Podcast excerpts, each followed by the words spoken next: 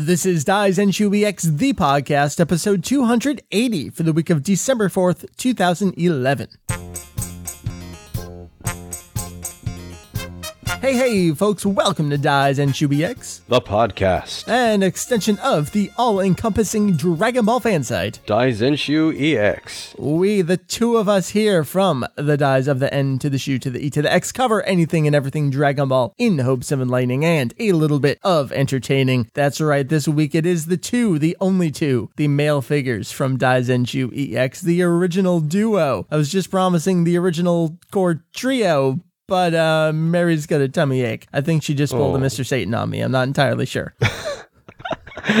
Oh dear, she can't save the world this time. That's right.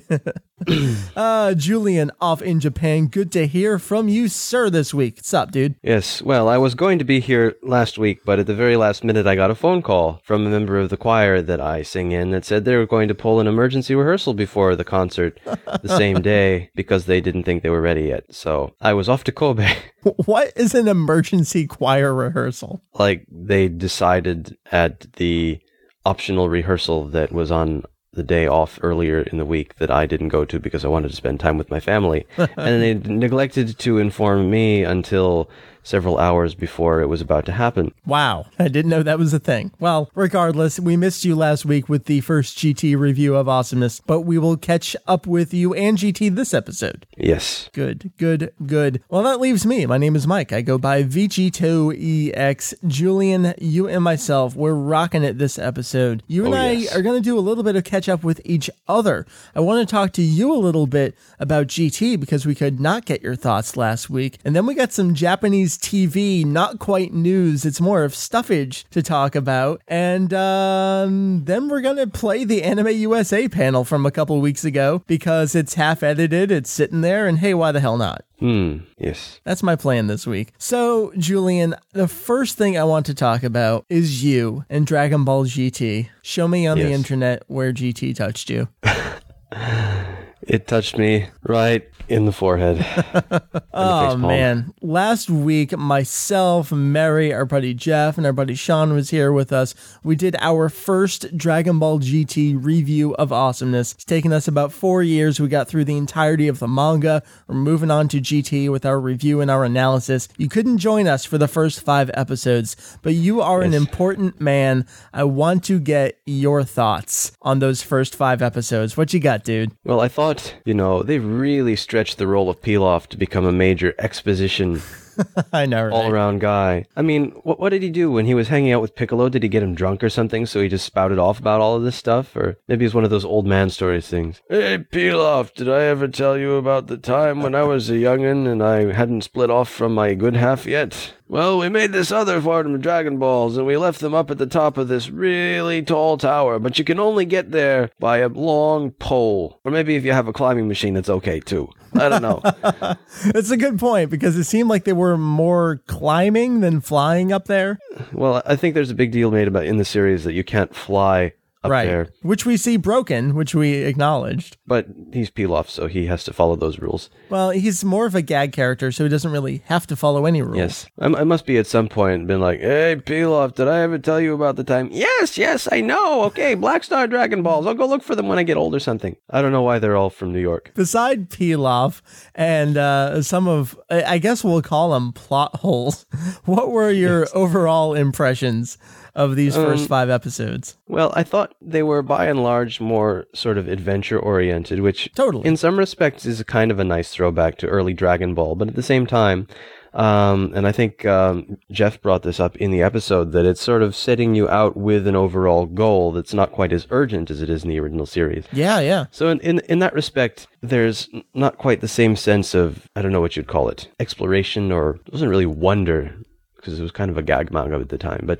yeah, they have a mission so to speak. Yeah, they have a mission right out the gate as opposed to before. I mean, sure, Bulma had a mission. It was collect these Dragon Balls, but it was kind of at her leisure. I, mean, I guess she had to go back to school at, at some point, even though it sounds like she wasn't really going to school by the time Goku went to go find her. But yeah, everything was more casual and nonchalant. And this is you have a year, here's what you need to go do. And they're having fun along the way, sort of, kinda, but the fun is second to the mission. Yeah. In that respect, I feel like it's, I don't know if it's weaker, but it definitely has a different tone. And in spite of that, I mean, the first couple of episodes had a pretty decent pacing, but then it kind of drops off. Yeah, you felt the same way about that then. Mm. Yeah. Even though, I mean, they're creating the story, so you know they can tell the story whatever pace they want. But I felt like they were stalling for time. Maybe they felt like they needed more dramatic impact or something. But I think it didn't that's a really work. great word to describe it. It's something we didn't toss out there. It did feel more like a stall than anything else. Yeah, maybe they just hadn't plotted up out enough stuff to fill out the episode, so they just needed to throw in something else. But Yeah, yeah. kind of felt like that. You know, they're not adapting from anything else, so they really shouldn't have to rely on that, except if they're not used to doing that. Some stuff we didn't have a whole lot to talk about, but I kind of do want to talk about a little more with you is the art style and the music. It's uh, a different look for the series, a different tone in terms of music, or maybe it's not so much a different tone. What's your take on the presentation of GT? Mm, well, it's really hard to say. You know, there are a, a, a lot of sort of both cosmetic and um, deeper changes into the series. Just in the cosmetic, the animation style is different. It's definitely trying to go for maybe an updated look based on Toriyama's designs, but sort of taking things in a slightly different direction. Mm, yeah. Maybe almost based more on his Dragon Quest style artwork. Yeah, there were a lot of villains and just side characters, and even the Megans felt very much like not toss away Dragon Quest designs, but like you'd see in Dragon Quest, the villager designs. Yeah. So in that respect, it seemed kind of I don't know how to describe it really, but definitely a different sense. I mean, you also have the different background music, Tokunaga versus uh, Kikuchi, and also just the themes. And the themes, I don't know if it's touched upon too much, but you've got these big mid 90s Japanese groups doing the music. You've got DEEN, huge, huge boy rock band in the middle of the 90s. Right. And you've got Field of View, who I know less about, but they were popular at one point. Yeah, that's uh, important to note as well. Uh, almost, uh, not even almost, all of them, I guess you would say none of them you hear from anymore. I mean, are these groups even still around? I occasionally I see popping up the sort of best of compilations of them on what is this thing in Japan that they're printing CDs on some higher fidelity CD? What is this jibber jabber they're putting out there? I, I can't even. You know, I, I, I really have no idea. I've never heard that before. It may be just trying to get them to justify how much more they charge for I physical think media. So. Ah, it's crazy. But yeah, that's what I'm seeing for these groups. They're not Yeah. relevant anymore. And that's just kind of Yes. the style of Japan. Yeah, I mean, let's see. Out of them, Zard, um, well, Izumi Sakai died. Right. Well, She's sort of, maybe, maybe even because of that, she's sort of perennially popular now. yeah, that's true. And let's see, Shizuka Kudo, the singer of the second ending theme. uh, third. Zard was, don't you say Third. That was oh, yes, yes, yes, third. So we have, well, she was in Onyanko Club, which is sort of an early, late 80s, early 90s version of AKB, Ah, managed by the same guy. oh, jeez. Um, then, w- then she went solo, and then probably now she's best known as being the wife of SMAP's Takuya Kimura. Which we're going to get to in just a little bit. That's interesting. So she's still around, but yeah, Right. she's not really popular. And then Wands, I don't know anything about. Yeah, not really either. Was, they were popular in the 90s. I know that much. So this total change in the musical styles, but I feel like the GT theme songs, and we'll talk more about them as we get through the series because we're still on just the the one opening and the first closing. Th- they seem like they survive more than the content of the show itself in the rose tinted memories of fans. Yes, well, the music itself is good. It has nothing to do with the show, but the music right, right. pretty nice. And the show itself, I don't know. I think in some respects it kind of reflects the age in which it was made. Hmm. You know how you had all those 90s cartoons in the US which were kind of trying to go darker and Right. edgier and Yep. I kind of feel like it's trying to do the same thing, but it doesn't quite know how. I mean, Dragon Ball Z got more dramatic in comparison to Dragon Ball. Yeah, I was gonna say Toriyama already did that in his own series, but then he pulled it back. Yeah, he, he tried to make it lighter and more comedic, despite some of the very horrific things that happened in the last few volumes. Right. Uh, and then this one tries to take it back in a more, I wouldn't call it dramatic necessarily, but sinister direction. Mm, right, right. Like the Dragon Balls themselves are almost this evil force. And, mm, well, we're, we're getting ahead of ourselves. But Yeah. well, with 64 episodes, at least compared to the other Dragon Ball series, I feel like 64, you kind of almost by default just talk about the series as a, a an entire whole. Yeah. Oh well. Yeah. All right. So, anything else you want to toss out there about those first five episodes? Well, let's see. I thought overall the characterization of Trunks was pretty good. I mean, we have to keep in mind that he's a separate person from the future version. Right. That in general, he's not all that bright, although the future version had trained himself to be much more adept at combat. Um, and he's sort of struggling with his desire to have fun and adventures and hang out with his friends, but he's found himself the CEO of a company who has no free time and Right. A, a secretary who always acts nice to him but probably doesn't like him very much. And, Mm-hmm. you know, you kind of get that sense. And I wish they'd kind of done more with that, frankly, because once they get out into space, he just kind of seems to become dumber and forgets about the power that he has. Oh, for sure. I mean, Trunks is immediately just swatted aside, and like Sean was joking about, it's Goku time. Suddenly, just Goku, Goku, Goku. That's it. But even even there, I mean, Goku's not known for being too bright either. But Well, of course. it seems like the brains of the outfit is really his granddaughter Pan, Sadly, in spite yeah. of her being what nine or ten years old at this Right. point. Yeah. so So I guess the question is, are you looking forward to continuing onward throughout GT? Eh, well, you know, it's kind of enjoyable. It's, you know, turn your brain off, basically. Yeah, combination of that plus it's a quasi job. It's something you're doing. Yes, Do it for the greater good. right. All right, dude. It was uh, good to catch up with uh, you and Dragon Ball GT. We're going to do our best to make sure you're with us as often as we can have you throughout the remainder of the review process here. So, what we're going to do now, before we turn it over to the news, is this is sort of news, but not really. It's just kind of something that was on TV, but it had some heavy Dragon Ball relevance, so I really wanted to discuss it. I think the uh, best way to set it up is that um, you saw it at the gym with no audio first. So I was sort of on the elliptical machine warming up to get ready to do my weight training, which I'm getting a little bit lazy about.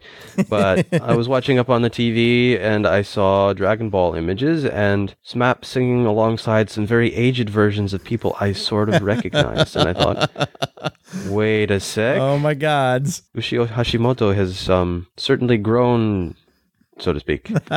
It's sad. I was thinking the same thing.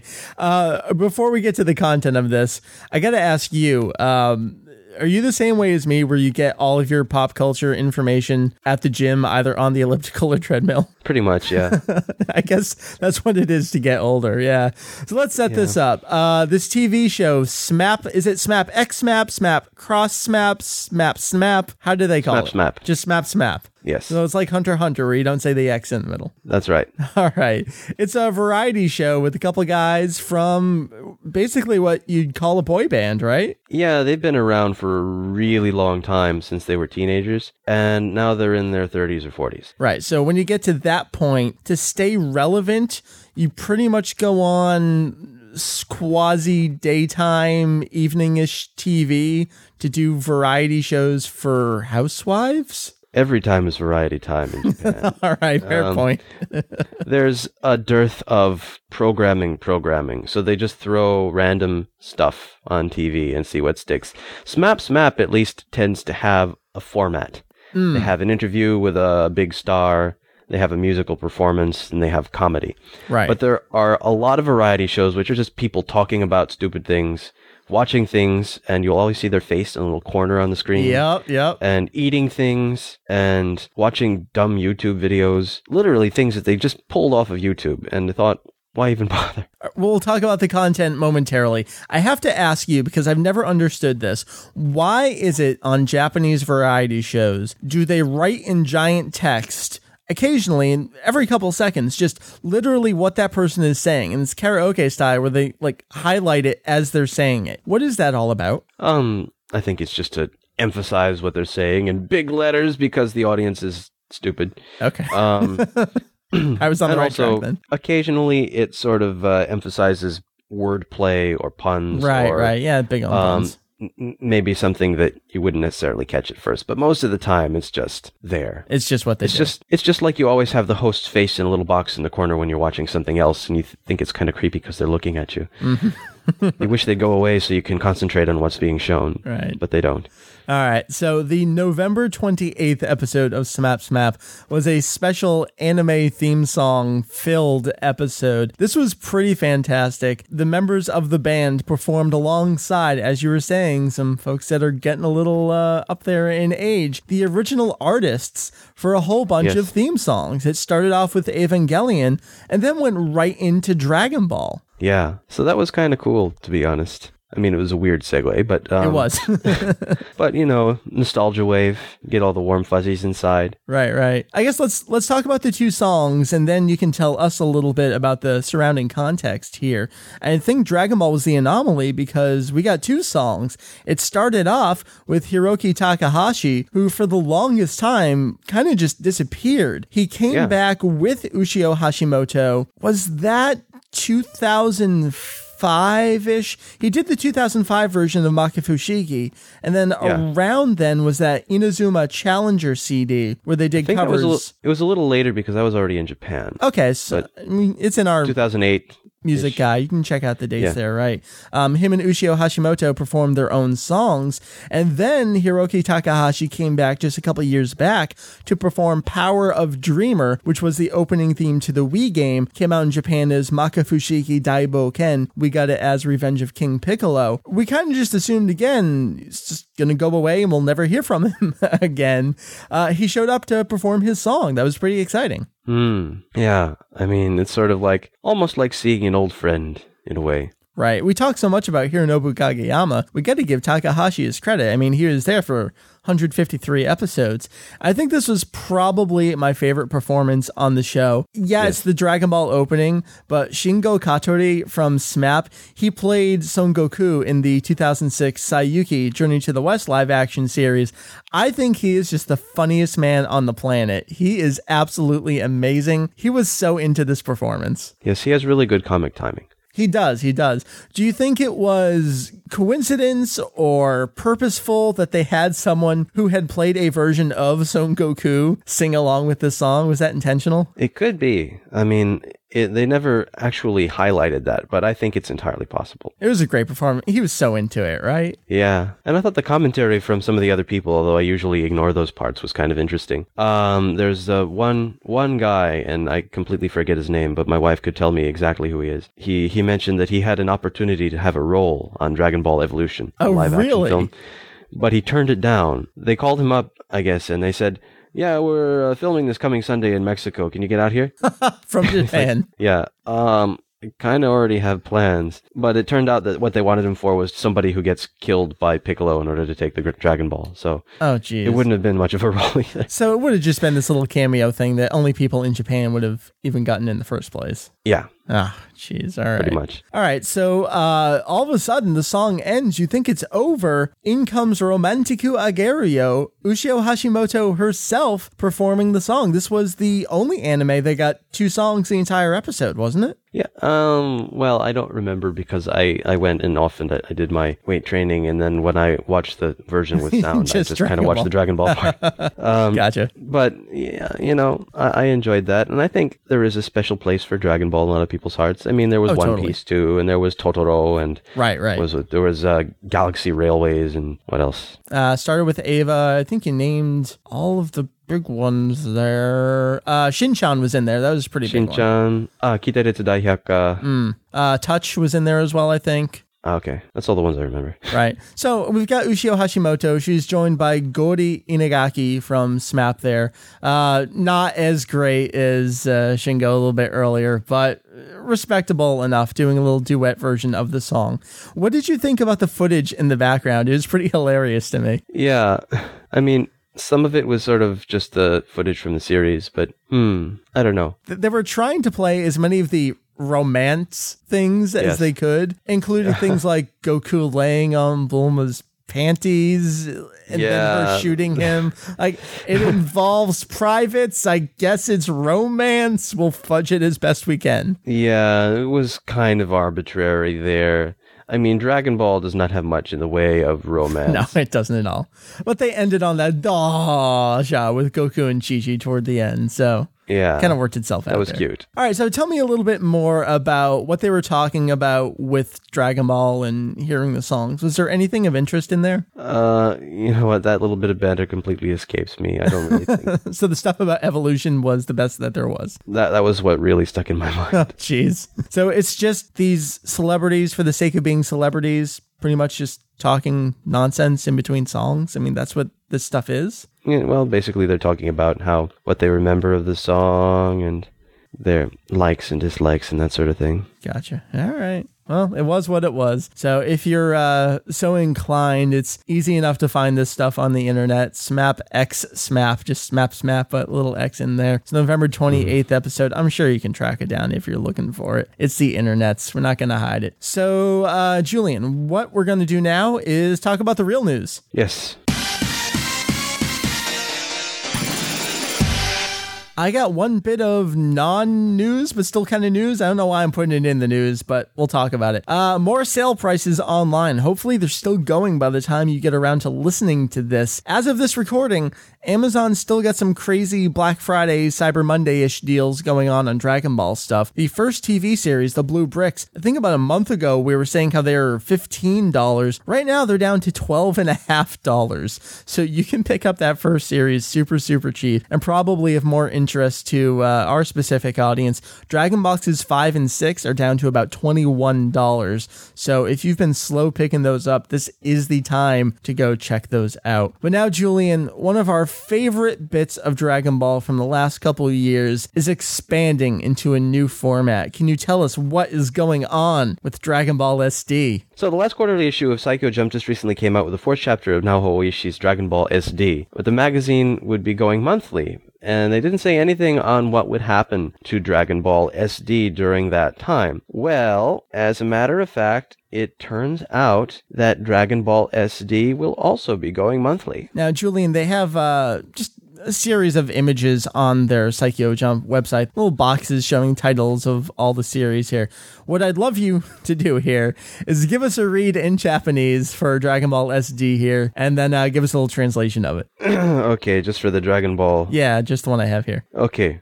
Dragon Ball SD 原作監修鳥山明漫画大石奈穂超人気漫画ドラゴンボールが SD キャラになったぞデフォルメされた孫悟空たちの活躍を見逃すな that doesn't say much at all. Yes, it says the super popular manga Dragon Ball has gone SD, super deformed. The deformed Son Goku is waiting for you, so don't miss this. this is the kind of stuff we joke about it, but we're being totally honest. Japanese advertisements don't say a goddamn thing. Pretty much, yeah. All right. So, in addition to that, if you click on the images, um, it does have kind of a, a preview of stuff. And we've Yeah. got uh, the first page preview of the first monthly Dragon Ball SD looking pretty familiar. Yeah, wh- where's the SD? Where's the something new? Yeah, wh- it looks it looks a lot like Goku is maybe an inch shorter than, than he expect, originally was. but- I know, I know. but not not much. We're looking at this first page here that they present. It's just a condensed version of, well, the first couple pages of Dragon Ball as is. I mean, he's Yes. at the little temple side thing there up on the mountain and he's praying to the Dragon Ball that he believes is his grandfather. He walks outside and he gets hit by Bulma in the car. Yeah, I mean, to their credit, almost all of the SD chapters start out pretty much the same as the original stories. They have a couple minor differences here and there as they get going. I, I don't know, man. Uh, Going monthly, what are they going to do with this to make it interesting or engaging? We can't keep having this same conversation about SD, not even a conclusion, just asking why does this exist? to make money. I know it's such an easy answer. I was talking about this with with Mary earlier. I mean, we haven't even done our review of chapter four yet. We probably should since it covers the Boo arc. I don't think that we're going to cover it monthly anymore. If it's just going to be the story, we've already done a manga review from the author's, the original author's vision. Maybe we'll just collect this over the course of a quarter or a half year, or even just a full year when it's done. I don't see us pulling any kind of interesting discussion out of this anymore. Yeah, unless it really decides to do something interesting, I don't know if it's really worth our time. We can sort of throw up a you know a, a couple sentences blurb as to this month's issue. This happens. Right, right. This month they're off to Namek again, I guess. I mean, that's, I guess the biggest question here is they've already covered some of the important arcs of the Dragon Ball series. I mean, the original training, then they jumped to Frieza, then they did Cell, and then Boo. So is she just gonna cover all of that material again or fill in the blanks? I don't know. I have no idea. Now, it does say in the little blurb, uh, Kanshu or editorial supervision will be done by Akira Toriyama, and I have no idea what that means for the quality. I don't know. Judging by his memory, he'll be like, "Oh, this looks fresh and interesting." Here you go. I think I remember that second. character. Sounds right. Looks kind Sure. of familiar. Go with it. Where's my check? Done. All right, man. That is it. That's it for news this last week. I'm glad we could talk about GT and some of the other stuff. So, what we're going to do right now is you will hop away for a while. And what I'm going to play is the panel that myself and Mary did at Anime USA down in Virginia. I think as of this recording, two weeks ago, something like that. It was November 18th, 19th, and 20th down in Arlington, Virginia. We did an updated version of 10 Things You Didn't Know About Dragon Ball, which was a panel we debuted at Otakon 2010. Uh, I said myself and Mary did it. Uh, Jeff was our technical hero on the side. He was uh, playing videos and arranging the audio recording for us. So if you've been following along with us, some of it's going to sound familiar. We've got a few repeats from the original version, lots of new stuff mixed into previous segments. We tossed out some segments, we brought some entirely new segments in. Uh, there were a lot of visuals that went along with it. It was a, a panel in person at a convention. So we had slides and video examples and that kind of stuff. I didn't record it video wise this time around, so hopefully you can just deal with the uh, audio version here. If you're a regular listener or regular visitor of the website, most of it's probably going to be stuff you know. I did toss in some new stuff in there. Uh, we covered some of the proto Dragon Ball stuff ahead of time, talked about Journey to the West a little bit, so hopefully maybe that's a little fresh and interesting for you. We did some questions and answerings afterward, um, after we did the main 10 thing, well, 11 things, as you'll hear.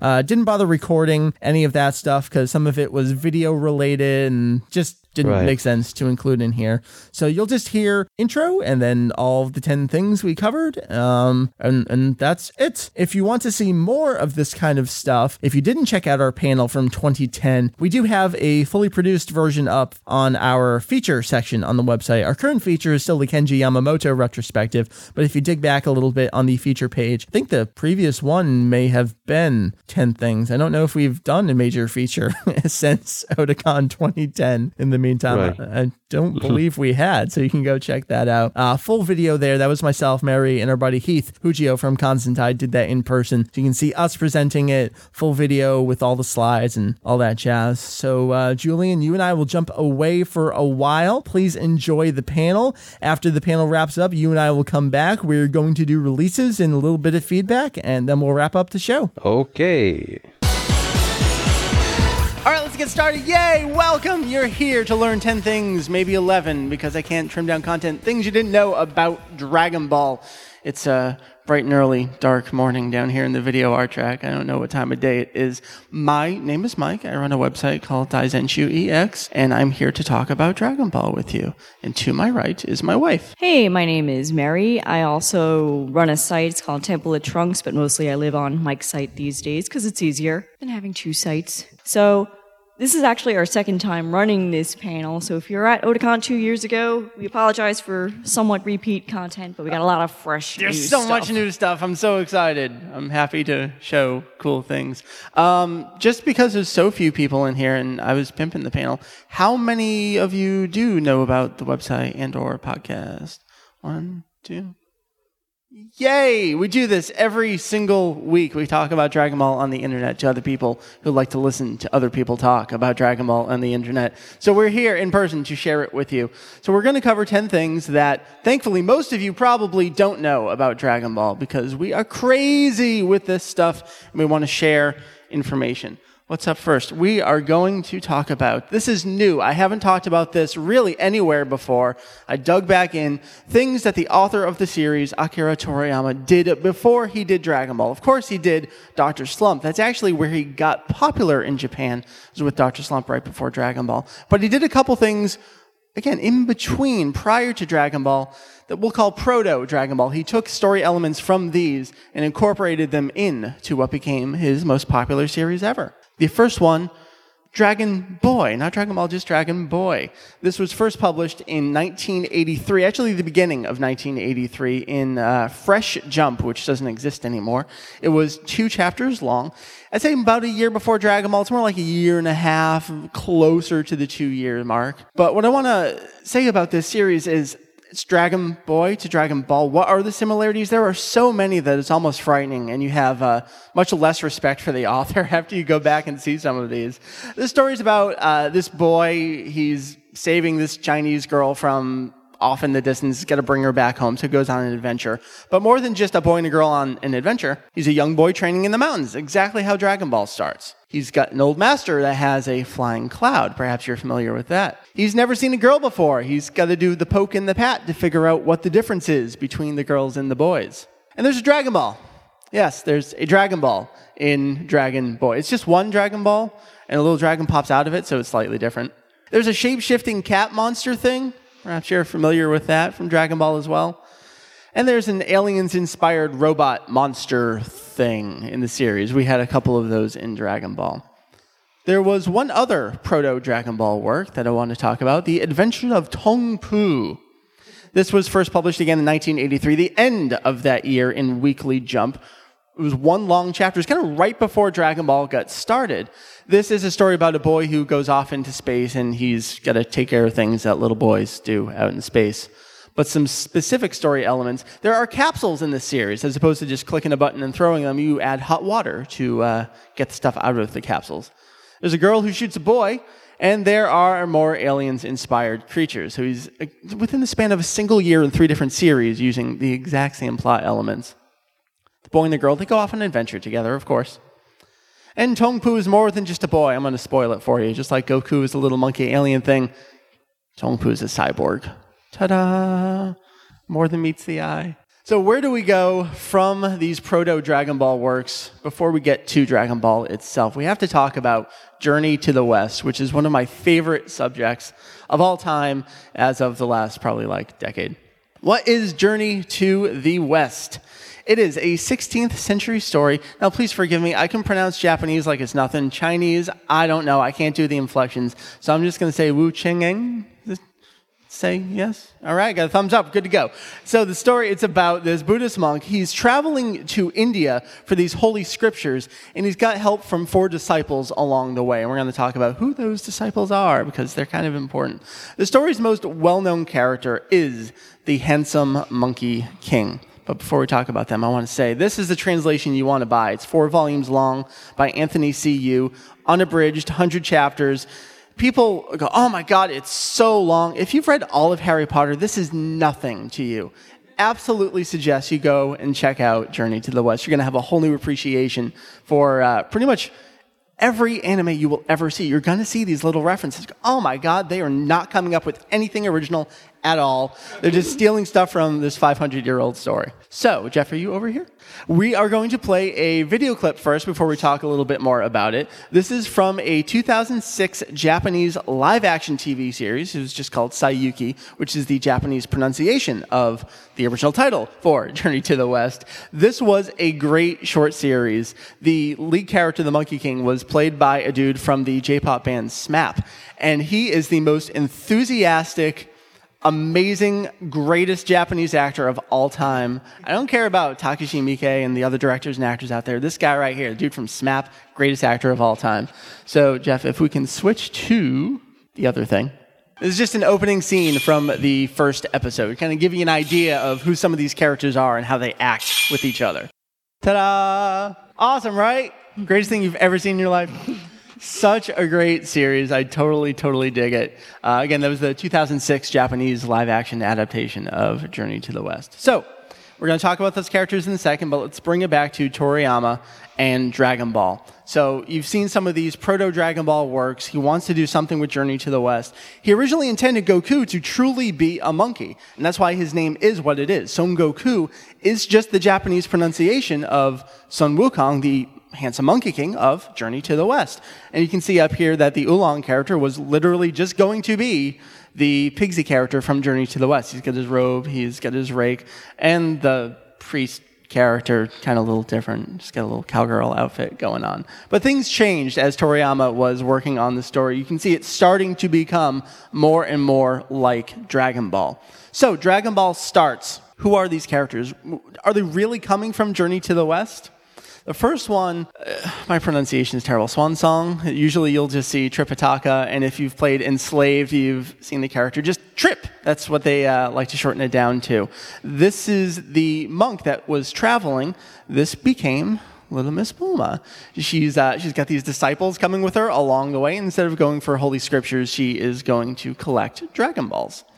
And of course, Sun Wukong himself, the handsome Monkey King, great sage, equal to heaven, became little monkey boy Son Goku. Different in a lot of ways, but very similar in a lot of ways. Loves to fight, loves to eat, likes to pee on things, and we'll talk about that later on as well. Yes, we're going to talk about P later on. The next character, uh, these screenshots here, these are from the, I believe it's the 1986 Chinese live action adaptation. The costume's a little more faithful, I guess you would say, than the 2006 series. Zhu Bajie, or uh, just Pigsy, is what you'll usually see him referred to as. Obviously became Oolong. Instead of walking around with a rake, he uh, walks around with communist clothes and tries to abduct women that's actually kind of similar to the original character too in Journey to the West. A lot of the disciples were heavenly beings that caused problems and they got sent down to earth as demons and along the way they were brought in by the priest uh, to kind of atone for their sins and help them along the way and Sha Wujing I don't know. Let's just call him Sandy because that's what everyone else calls him. This is, uh, it's not really debatable, but it's the loosest of all of them. He's just this desert demon dude who sort of became Yamcha. He was in the desert for a while. He joined up. That's the extent of it. Uh, Sandy in Journey to the West, you saw him in the opening clip there. He had the Sai like things that he fought. He didn't talk. He very rarely talks in Journey to the West. He's just kind of there and helping keep the peace half of Journey to the West is Wukong and Pigsy fighting with each other, possibly throwing feces at each other, and bashing in demon heads. That's what Journey to the West is about. And this guy just kind of stands off to the side going, hmm, mm, master, please step away from the violence. There are a couple other things we'll talk about with Journey to the West, and I'm anticipating having extra time uh, before we wrap things up. I do have more video clips from Journey to the West to show and compare. But a couple last things. Uh, Nyoibo that Goku has, this is his um, compliance staff. They actually reduced it down from five kanji in Journey to the West down to three in Dragon Ball. It was originally the golden hooped compliant rod uh, Son Wukong, he stole it from the Dragon Kings under the sea. It was one of those Excalibur moments where they're like, oh, no one's going to be able to lift that up. He strolls on in, picks it up. Oh, this is great. This is a fantastic weapon. It was propping things up. I don't care. I'm taking it. What are you going to do about it?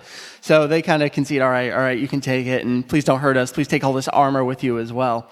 Over in Dragon Ball, it's uh, not golden hooped anymore. It's just a compliant rod. He can extend it at will. There is Kintoun, which is actually just the Japanese reading of, again, from Journey to the West. The technique was called the somersault cloud. Uh, what Wukong was able to do was literally jump so far, as like he was somersaulting over the clouds. And in adaptations, this became a literal cloud that Wukong would fly around on, and of course, this carried over to Dragon Ball as well.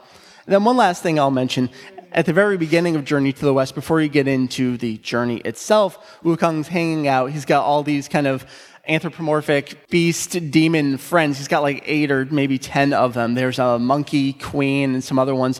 One of them is the ox demon king. He's just hanging out with them. Yeah, we're buddies. We're eating all this great fruit and we can take over all the animals in the world. So he was one of his buds in Journey to the West. He became a sort of version of himself, not really a true demon or an ox. He's just the ox demon king, just in name only. In Journey to the West, he has a wife, a concubine, and a son named Red Boy. But over in Journey or over in Dragon Ball, we just have his daughter Chi Chi, so slightly different. But some other things come into play as well. So that's kind of a, a rough overview of Journey to the West and some things that were carried over to make early Dragon Ball. Obviously, that got tossed by the wayside as soon as the tournament came in. Oh my God, this is what's popular. Make the characters punch each other in the face. That's awesome. That makes me money. Forget Journey to the West. Let's talk about some real Dragon Ball stuff, some name puns. These are funny because Toriyama's a funny guy. So we're going to talk a little bit um, beyond just the typical vegetable puns that you might see in your um, everyday episodes. We're going to dip into the TV special a little bit. The first one, the one focusing on Goku's father, Bardock. So uh, the Japanese pronunciation is simply Badaku, which is an actual vegetable. Uh, it's called greater burdock. Thank you, Wikipedia, for this photo. It is pronounced gobo in Japanese. Um, and actually, it, it's really the, the way that they do this pun is that they just use the English word uh, burdock to, to make the character name itself. So it's kind of interesting. They, they don't even use the Japanese version of that vegetable. Toriyama says about this, I don't really remember this. Did he even appear in the original story? If he was in the original story, then his name was definitely taken from a vegetable. So there's a good old Toriyama not even remembering what characters he made or Well, may not have made. He, he sort of redesigned Bardock, so I got to give him a little bit of credit for it. No, you didn't really design him. You kind of just drew his hair in a different way and called it a and, day. and slapped on a That's uh, right. bandana and a hot scar.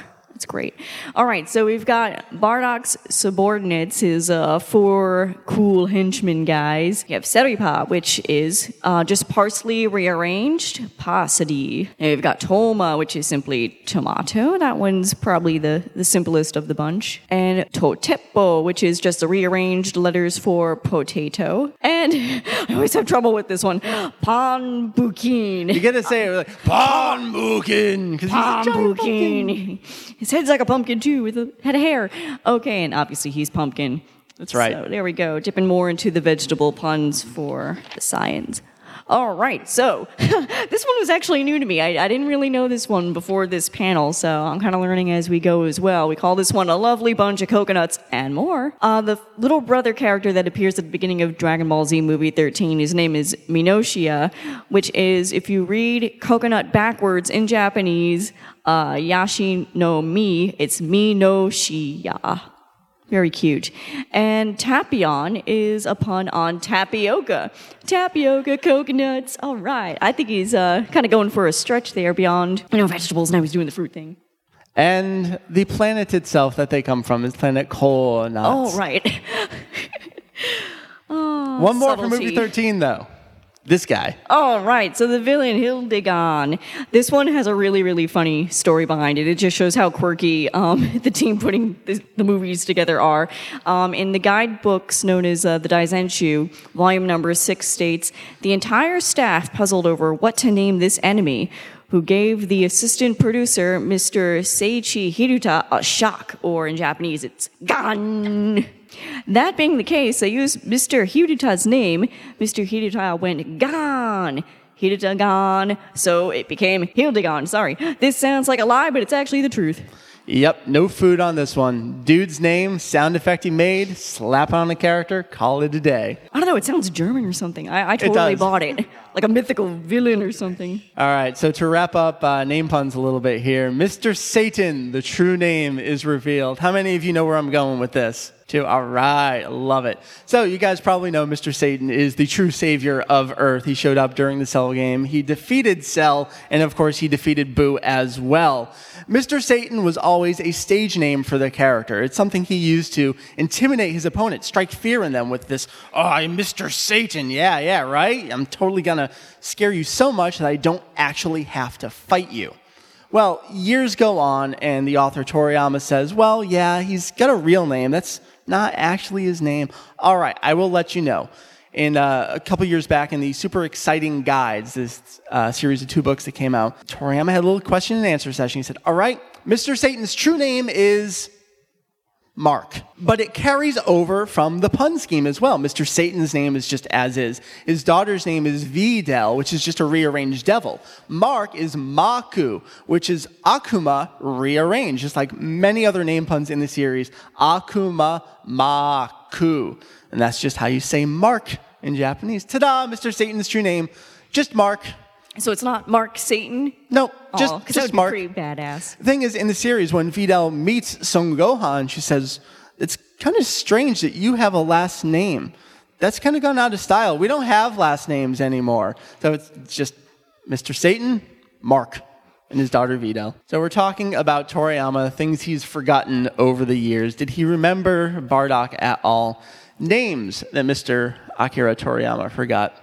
First one up, this little guy. We know him as Shu mostly, very beginning of the series with Pilaf. When the manga starts in chapter 18, his uh, comrade Mai calls him Soba. But in the rest of the manga and the TV series, he is named Shu. So what happened here? Well, Toriyama says, Soba is a name I probably used by accident, thinking I hadn't given him a name yet. He's working in collaboration with Toei on the TV adaptation, and because there's a little extra filler in the beginning of the TV version with Pilaf Mai and Shu wandering around, uh, threatening alligators with knives. Great times. So they're talking to each other. There's going to be them addressing each other by name. So before it got to this point in the manga, someone had to say his name. Toriyama said, Oh, you call him Shu, because then it's Shu Mai, which completes the food pun there. Um, oh, I called him soba, which are uh, Japanese noodles in the manga. Whoops, totally screwed that one up. So that name soba just appears in the one panel, never seen again. Okay, the next one, believe it or not, is actually Trunks. You'd think that for a character that becomes so major later on, he wouldn't have been used inadvertently earlier on, but it's true. There was that side character during one of the tournaments, Ranfan. Her name is a pun on, I believe it's like a lingerie, Lingerie and foundation. So- lingerie foundation. Lingerie Foundation. Uh, so this uh, information comes from the Dragon Ball Adventure Special Guide from the 80s, and in it it lists her stats. So her age, I guess her interests, Her measurements. her measurements, of course. And she's married. Yeah, right. Her so her husband's name is Trunks, age 29. So given that her name is a pun on lingerie, it makes sense that uh, Toriyama made her husband's name Trunks, even though we don't see him. I don't think maybe he was counting on expanding the Trunks uh, underwear name pun family later on in the series, but obviously he does. So it's a nice little toss you away. can't expect him to remember this guidebook from 1986 by the time he gets around to the real Trunks later on in the series. So we'll cut him a break on this. One that he should have remembered, though, because it's all him all the way, is Akuman in the Dragon Ball series, a name he forgot not in Dragon Ball, but later on. The name pun here is, like you saw with Mark earlier, Akuma, and then you just add on man to the end of it, so Akuman.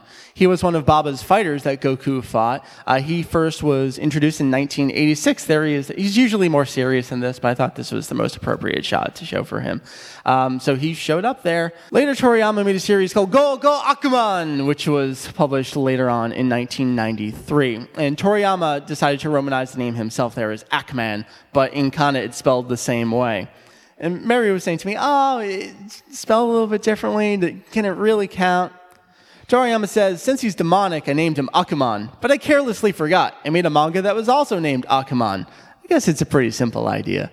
So he's going for these really, really basic, almost terrible, like so bad it's sort of funny. You just kind of politely chuckle along with him.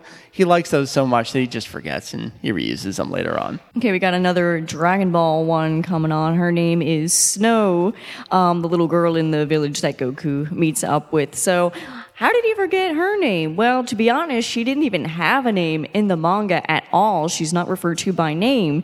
But in uh, episode 35, in the title card, uh, because she hadn't been given a name yet and she was going to be involved more in the episode itself, having dialogue going back and forth, um, the TV producers actually just gave her a name. They decided to call her Snow, and there it is in the episode title card.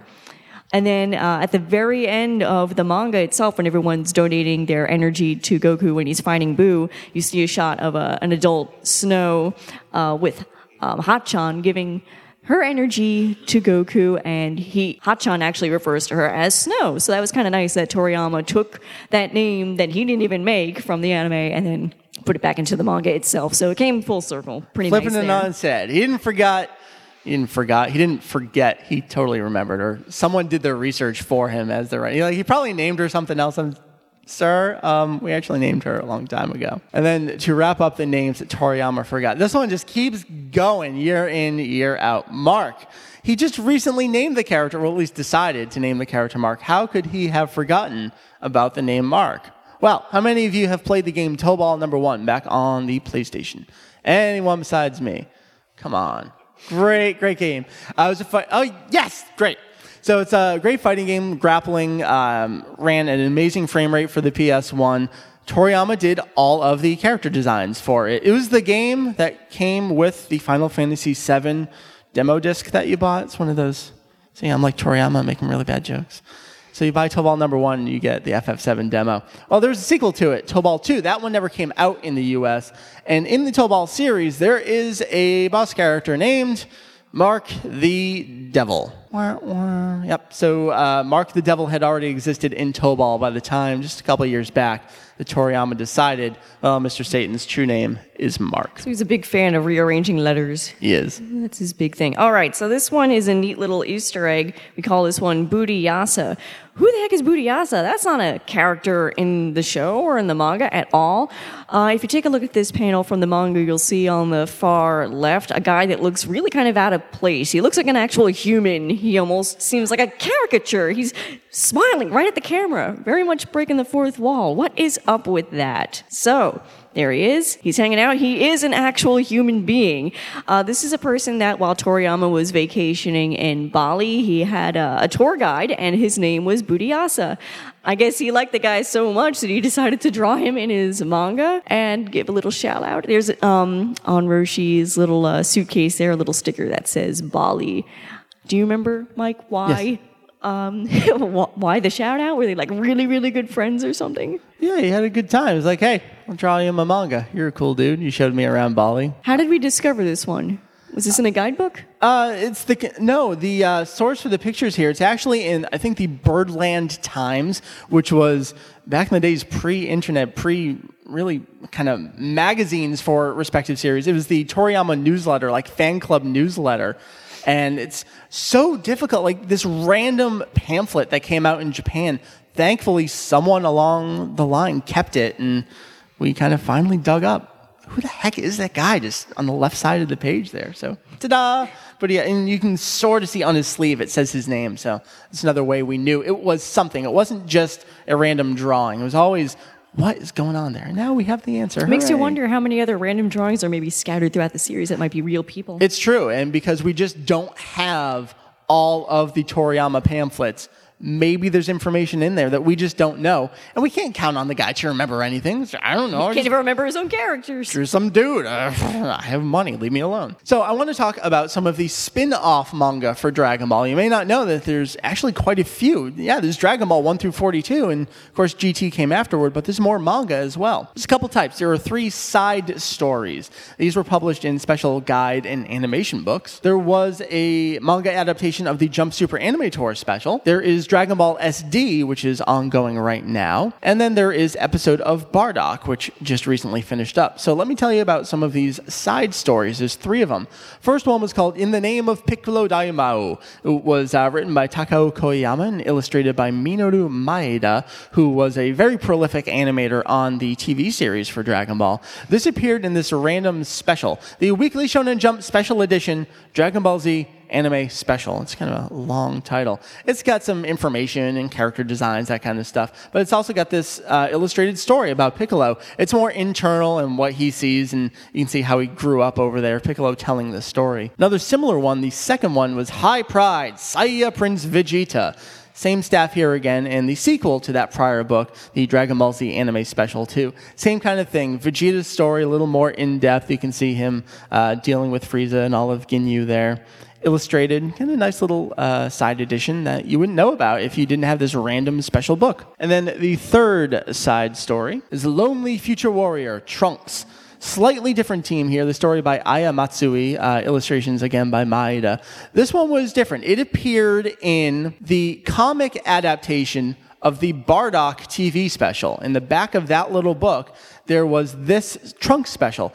What's different is that it's mostly text. It's like a, an eight page or so short story about Trunks saying, This is what I saw. These were my motivations for going into the past. This is what it was like to meet my father. And there are a couple illustrations along the way. You can see a couple of them uh, down there. That great shot of him transforming for the first time. Okay, let's uh, hop on over to something a little more recent. This is the Jump Super Anime Tour's special book. It came out uh, just two years ago, and the translation of the title is Hiya, Son Goku and Friends Return.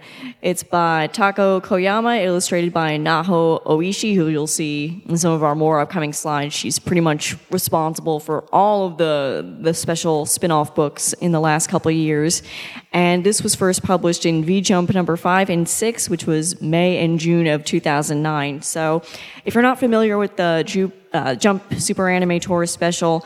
This came out a couple years ago. Um, the Jump Super Anime Tour is something that a lot of the popular Jump shows will go to different towns in Japan and just show like a ton of new animation.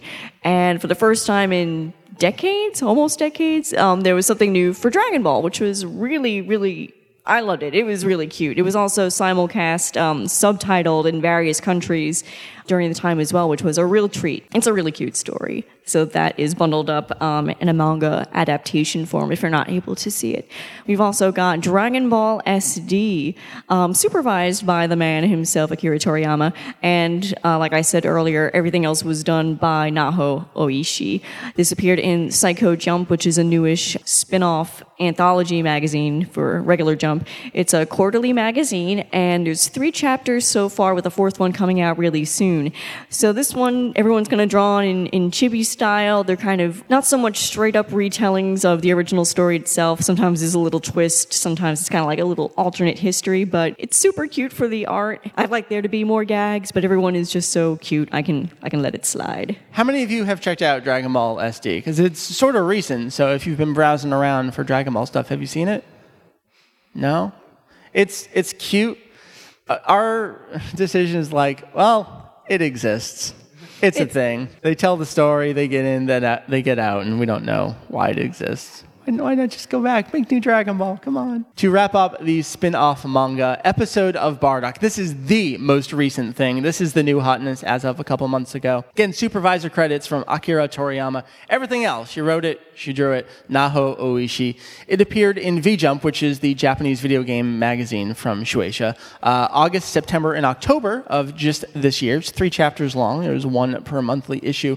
This was a part of a larger marketing initiative by all of the Dragon Ball rights holders. There's um, this three-part spin-off manga. They also re-released the Bardock and Trunks TV specials in Japan. Those had never, never, never gotten an individual release. Not on VHS, and the only time they came out on DVD in Japan was on the massive Dragon Box collections. You couldn't get them on a single disc like we've been able to do for almost 12 years here in the US. So they were doing all this.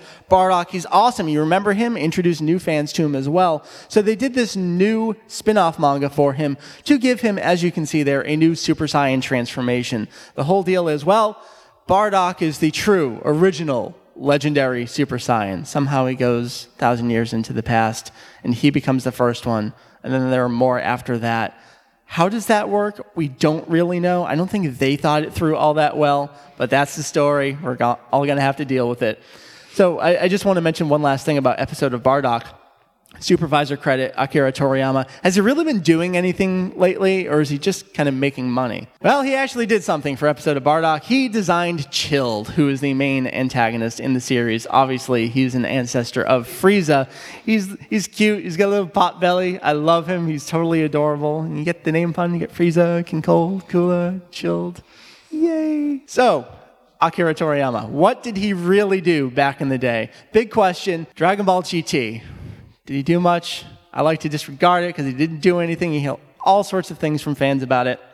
Well, he did. Toriyama did some stuff with it. So he did mainly have a hand in the character designs. Uh, here we have a little lineup of everyone, their heights and their new outfits. Um, primarily, you know, the core trio of the show: Goku, Pan, and Trunks. Cool outfits. He also, because he's such a big mech designer, he designed Giru. He also designed the spaceship that they use to go out in space when they're collecting the um, the Dragon Balls. So he he loves that kind of mech design stuff. Really nice.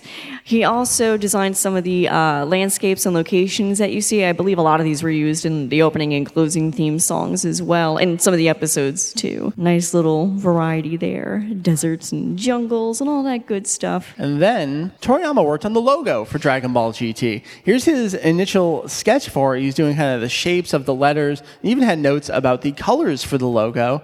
And it's very, very close to the final logo. So Toriyama had a hand in that. He also had a hand in GT itself. His quote was something like, Well, I always envisioned grand touring. Uh, he was thinking more from the racing perspective about them going off into the universe to collect these Dragon Balls. And then one last thing about Dragon Ball GT. Here's a quote from the man himself. Did Toriyama ever say anything? Because the Japanese are so polite and they don't like to say anything about their own works. What did he say about Dragon Ball GT? Well, when the Dragon Box for GT was released in Japan, Toriyama did a sketch and he had a little introduction message here. He actually didn't design Super Saiyan 4 himself. That was designed by, we'll say, his right hand man, Katsuyoshi Nakatsuru, who was the man who designed Bardock. So he had been there the entire run through the Dragon Ball series. So Toriyama goes, All right, I, I can sketch Super Saiyan 4, and I'll give you a little quote here. Dragon Ball GT is a grand side story of the original Dragon Ball, and it'll make me happy for us to watch and enjoy it together. Nice and- non-committal yes, answer I was going to say non-committal. He's not going to come right out and say, "Yeah, I'm not a great fan." And I mean, what's he gonna say? It's terrible. I love it. it when GT first started, one of his uh, other quotes was, "Man, if I thought of turning Goku into a child again, I totally would have done that." I mean, he was somewhat actively involved in the early Dragon Ball GT, but But he wouldn't. I What's he guess he, wasn't say? writing like specific scenarios or or episodes or anything like that. It was just purely design. All right, this one's kind of a, an interesting question. Why seven Dragon Balls? All right, so this um, answer actually comes to us from one of the guidebooks from the A to Z Adventures special. Specifically, the question was, why are there seven Dragon Balls? His answer was, it's simply because there were eight balls in Hakkenden, and it would be annoying if they were the same, so I had there be seven. Hakkenden is, um, I guess, a Japanese fairy tale kind of legend story about um, warrior dogs, I believe, um, and they have these eight orbs. It's pretty, I guess, it's one of the things that if you're in Japan, everyone knows this story. So. Right. I guess if you are living in Japan and there were eight Dragon Balls, you'd be able to see right through it and say, "Hey, that sounds familiar." So wait. he simply just removed one, another seven. It's simple, different. simple man. We it's love more him. different. My own series now. Okay, this one is a very nerdy. Hey, actually, this isn't right. Okay, in the manga, at the end, when everyone's donating their energy to Goku, there's a panel of number 17, and he says, I see, so that's how it is. Hmm, it's been a long time since I've heard his voice, too. But think about what he's saying here and, and the context of the show and what we've read and seen in the past. It turns out Goku and number 17 have never met before. During the time when 17 and 18 arrived in the story, Goku was um, debilitated with his heart disease. He was out for what felt like months and months, but I guess it was really only a couple days or maybe Right. even hours. Um, but the androids had come and gone before Goku actually was revived. So why is this even in the manga? It's just doesn't make any sense. Toriyama says when number 17 appeared near the final chapter, in the rough draft, he'd actually been lunch. Number 17's line near the final chapter makes sense if you think of it as being Lunch's line. And then we have a, a reference sketch that he used. It's numbered at the bottom to be used for the anime in episode 285. And there she is in the, the anime version. Something I guess we don't quite understand is okay, well, he knows that he obviously changed it, but he doesn't quite say why. And Toriyama being the guy he is, I'm sure he for, totally forgot that Goku and 17 never actually meet, but that's okay. Although I would have loved to have seen Lunch because poor girl was just pushed by the wayside. And speaking of things Toriyama forgot, Yeah. totally forgot about lunch. Whoops. Goku and everyone leaves 23rd Budokai. And now Yep. she's a truck driver. a cute truck driver. She did show up in the TV version a couple extra times. There's a great scene of her just totally wasted in a bar after Tenshin Han dies during the Saiyan fight. Like, ah, they remembered her.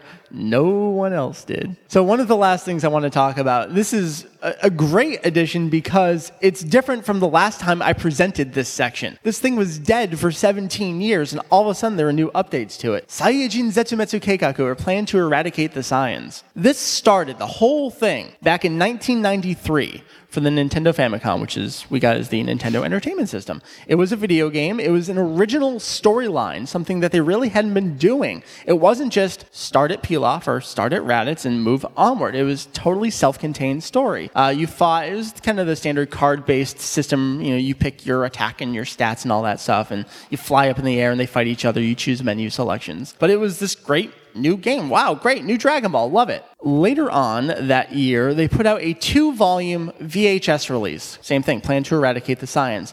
This was what they called an official visual guide.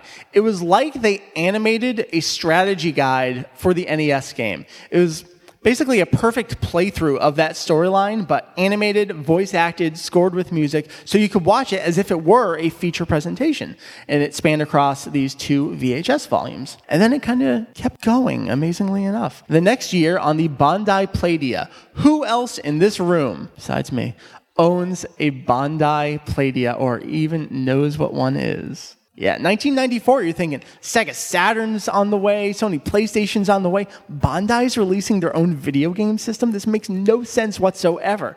They did indeed. They put out this quick interactive system. It was called the QI. I don't remember what they called it. No one else remembers it because it came out with anime based games. Those didn't sell, so then they started putting idol games on it to try and recoup some costs on it. But it came with a wireless controller. It communicated over infrared. You think about a wireless controller for a video game system in 1994, it's almost unheard of at the time. But what they did with this was span across two games on CDs. It was the animation from the features with the story from the NES game that came prior to it. So it just kept going and going and going. And for the games, they added new animation into it as well. Because, well, what if you chose the wrong path? What if you fly off the wrong way into space? They got to show what's over there. I was doing one playthrough. It had been years since I played it. And it's the beginning of the second game, I think, the space chapter. You take off into space.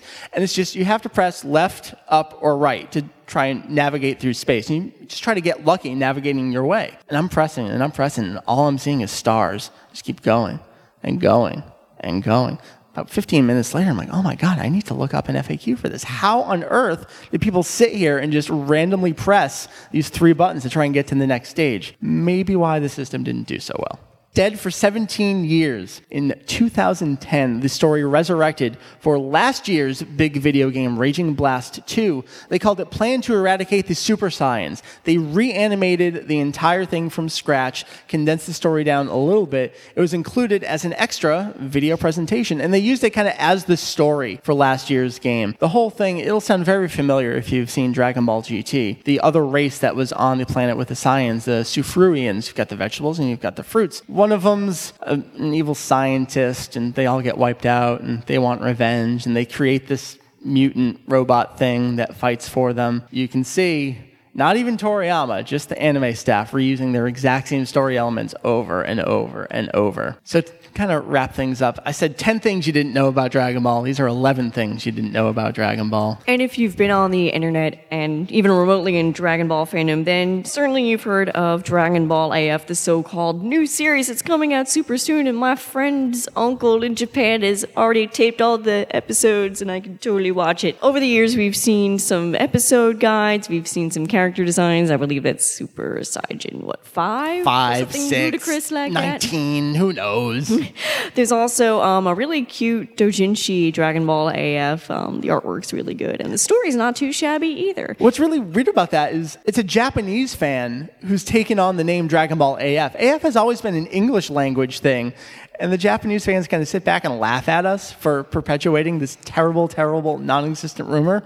One of them said, I'm going to take some of these story elements, some of these names, and turn it into something. And that only made it worse but it made it better at the same time. At least we can point to something. Hey, now you can go read this cute little thing. But we are here because we're about to share some information that the man doesn't want you to know. There truly is a Dragon Ball AF. There's always been a Dragon Ball AF in Japan, and they just don't want you to know. You just gotta look in the right places. First hint, very first chapter. Goku meets the girl. Wah wah.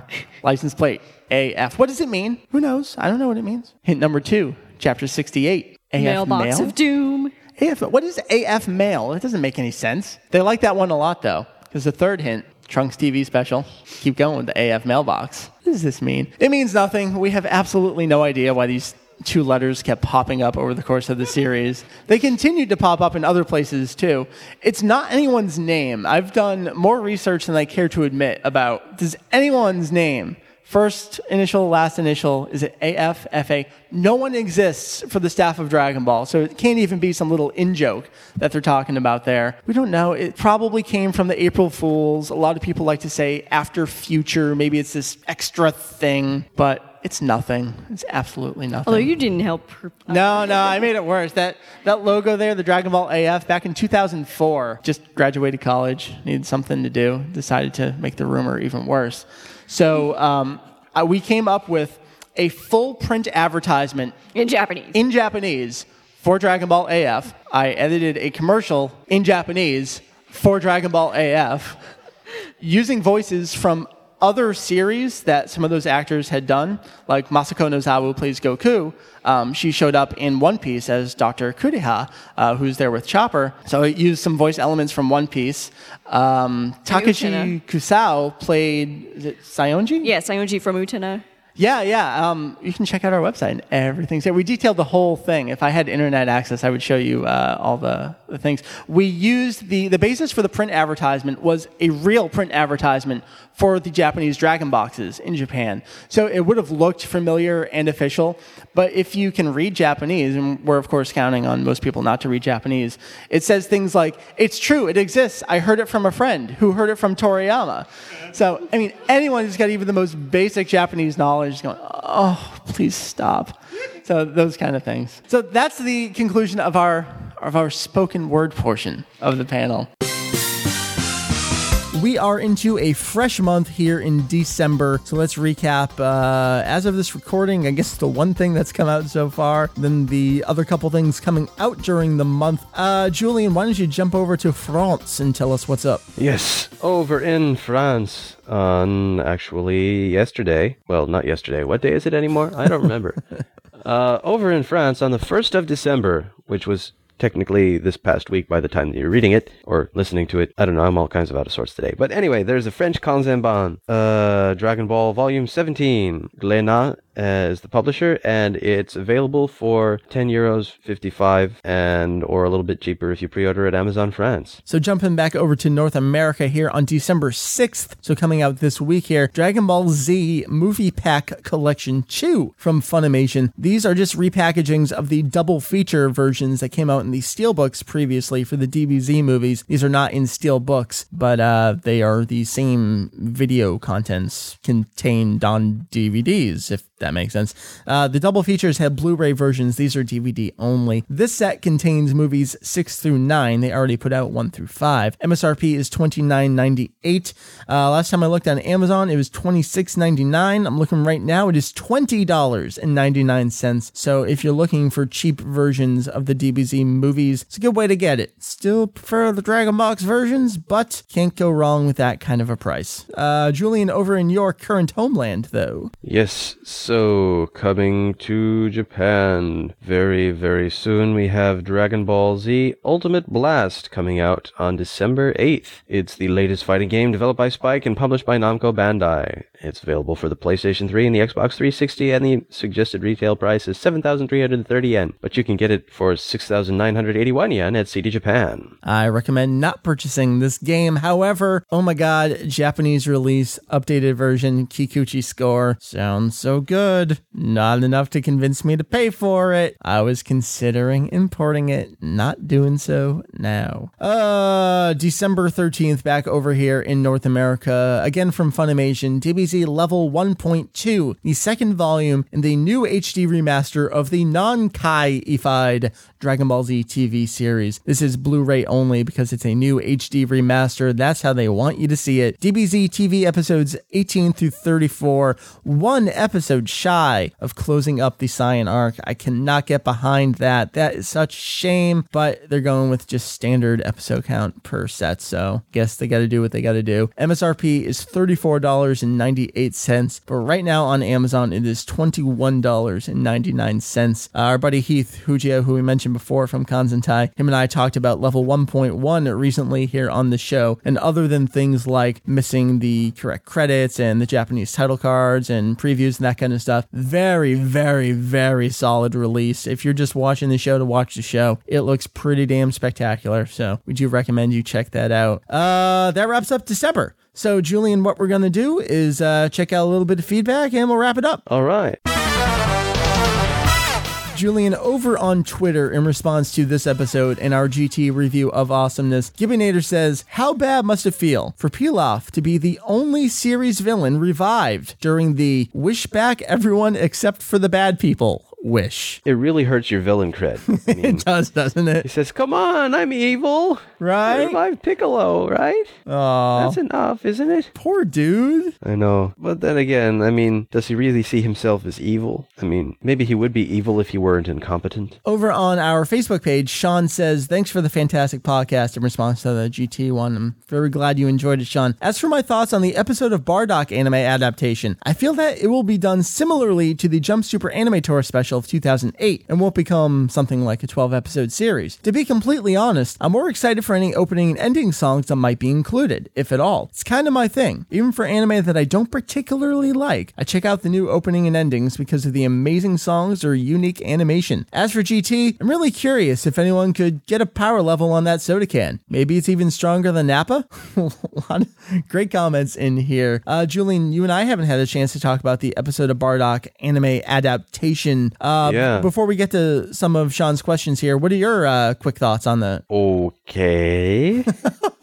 You just cannot be pleased. well, I I guess it, it's new animation, and I guess we'll see where they take it. It'd Be nice if they sort of expand upon what's in the story, so we get a little bit more Yeah, stuff. more stuff Because it was pretty quick. It was pretty cramped. So, what do you think about Sean's thoughts here? Uh, new opening, new ending. I mean, even if we didn't love what Kai did, and even if our thoughts on Kokoro no Hane are what they are, we did get some new music out of it. I, I don't dislike Dragon Soul, so I, I can kind of look forward to what Bardock's gonna get, right? Yeah. So I guess mm, if there's new music, it could be interesting. Yeah, that's the uh, big question here because, all right, maybe they don't want to do Kikuchi stuff anymore, but maybe they do. Clearly, Kenji Yamamoto's not going to be involved. Uh, I forget who's been doing some of the latest video game stuff and did plan to eradicate the Super Saiyans. It was like Toshiyuki Kizuda. I'm totally butchering my memory on that, but yeah, who are they gonna get for music here? I hope it's just like the Jump Super Anime Tour special. The Kikuchi score felt perfectly at place in there. Stuff from the entire range of the series worked wonderfully. Um, and maybe throw a new ending in there. The Jump Super Anime Tour special had uh, Orange Hero at the end, and that was a great inclusion, even though we never got a CD single of it. So it, it could bring us joy, and I hope we get joy from Dragon Ball. Right. And uh, as for GT, the uh, battle power on the soda can, thoughts? That's just being a crybaby. I mean, have you ever? Uh, no, maybe you don't have experience with a toddler, but even if it doesn't hurt, they're gonna cry. I mean, when you're 10 years old, that's not really something that should happen, but right, well. right. All right. So uh, this question just came in via emails. Comes from Paulo. Hey, can you tell me whether the Dragon Ball Saga sets from Funimation, not the recent remastered ones, contain Japanese title cards and possibly original credits for the openings and endings and next episode previews? I don't think any release besides the Japanese ones contain next episode previews. I'm not sure, so I would like to ask. Have a great day. So what he's referring to here were the original two disc sets that Funimation put out for the Dragon Ball TV series, initially skipping over the first 13 episodes. That was still under the Lionsgate sublicense at the time. They put out uh, 14 through 153 under, they called them sagas. It was like Baba Saga and General Blue Saga. And they were actually pretty nice packaging uh, white stylized character cutouts uh, but does it include the stuff you're looking for here? No it does not. They did not have next episode previews. They did have japanese title cards however. So if that's important to you those were on there as alternate angles. Credits for the openings and endings? Uh, no. I think they only had you can check out our dvd guide over on Daizen X for this. I know we have it. Uh, absolutely clarified there. Julian do you remember they only used the first opening animation and like second animation for the closing? Is it something like that? yeah, I, I think the original Dragon Ball series in particular had the first animation for Makafuki Fushigi and the second animation for uh, Romantic Ageru yo. And then they had something for a while in Dragon Ball Z, but I don't know how that shifted. I think for the very, very first DVD releases in ancient times, you know, around 2000, 2001, they had the Dead Zone opening Right, onto right. the TV show. But I don't think that's a problem anymore. No, I just checked out the DVD guide. Yeah, it was the first animation for the opening, and then the second only of was it four animation variants for the closing? Uh, yeah, Um, Yeah, two for the uh, yeah. opening, four for the closing. Uh, so yeah, it doesn't have all that complete stuff. The only thing we've ever gotten like that has been been the Dragon Box release for DBZ that has all the proper credits, proper openings, proper closings, all that jazz. So if you're looking for that stuff, you might want to check out the single disc R2 releases for the Dragon Ball TV series. In addition to the Dragon Box, it did come out on single discs over there. So something to look into. Uh, Julian, I think that's gonna do it for right now. If all the cool kids have questions and comments and all that stuff, where can they send them to? Yes, well, you can send questions, comments, criticism, angry rants, anything really, as long as it's not some, something that's going to get us arrested, to podcast at daizex.com. You can also find us on Twitter at daizex for news and site announcements, and individually at VegettoEX and SaiyaJedi. And you can find us on Facebook too, at facebook.com slash daizex. Yepers, that's it. So this was episode 280 of the show. Something I neglected to mention recently. Pretty sure it was November 19th, 2005 when we started the podcast here. Oh, geez. Wow. The website was, what, seven years old? Well, yes. Well, let's see. I, I joined, a f- well, I started officially, what, 2003? Yeah, you came on. Well, I started the site in '98. You came on in 2003. Started the podcast in 2005. 2005. So the website was seven years old at that point. So right now the podcast has hit the six-year mark, and in January, just a month from now, the website's going to hit 14 years of existing on the internet. We are Wow. at the point where my website has been up longer than some of the folks listening to this show, and that scares the fucking hell out of me. I know. I mean, I don't know. I mean, 13 years ago, I was getting into the series. I I know. And now we have some listeners who are that age. And I mean, there's plenty that are older than us too. And every time we talk about this, like, rah, rah, rah, get off our lawn. So we've got lawn arguments going on at the same time. But regardless, it's all very frightening to think about. Uh, Good times, good times. And of course, we get episode 300 coming up. I have nothing special planned. Is 300 a landmark? Is that a milestone? Do, do people want something special out of 300? Um, we, we have to shout every even slightly dramatic phrase with punctuation. This is the Dragon Ball podcast. People have been saying that maybe episode 291 is more significant than 300. And, well, I got to give you that. Maybe you can come Yeah. up with something special for one of those numbers in there. If you guys have any thoughts on something special you want us to do, or I don't know, we did the GT review. We finally started that. Uh, Haven't we given you everything you want? And uh, Julian, let's call it a night for me. Uh, getting into an afternoon for you. Uh, anything you want to say before we're done? I think that pretty much covers it. All right, then. Oh, there's only a few more weeks left until Christmas. Hooray! Yes, so get your shopping done early. Yeah, actually, if you guys want to do some shopping and you want to help out the site, click that Amazon link on the homepage of the site, and that helps us replace things that break. And I finally have enough XLR cables around this basement. I'm so excited about that. Uh, Julian, where can the cool kids find the website? Yes, well, you can find us on the internet, on the World Wide Web, in fact. And you can find us at an IP address, or if you like to use those letters and things instead, you can find us at www.daizex.com. That is D A I Z E X Are you so hardcore that you browse by IP address? Somehow, I don't think so. Oh, okay, I'm not quite hardcore IT. All right, sir. It was good uh, talking to you this week. We'll check you soon. Yes. Oh, maybe with any luck, I might be back next week, but we'll see what happens. It's always a mystery. it depends on family. It depends on commitments that appear out of the blue. That's but, right. You know, I enjoy talking. That's right. And we definitely, every year, we do our end of the year news recap and predictions and all that jazz. So that's something to look forward to. So until then, sir, thank you. Yes, and thank you. Now for Julian over there, my name is Mike, VegettoEX. We shall see you next week, folks. Julian, wrap it up. All right. Thank you for listening to this week's episode of Daizenshu EX, the podcast. We'll see you next week.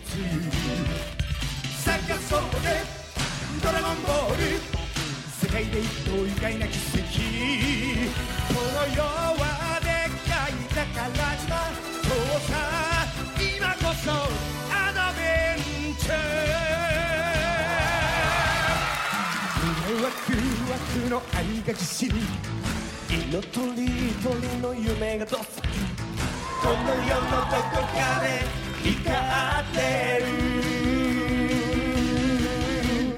そいつ見つけに行こうぜボーイ妖怪変でもぶっ飛ばし雲のマシンで今日も飛ぶのさ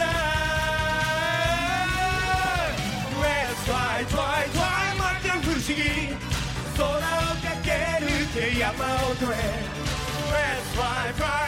大冒険不思議な旅が始まるぜ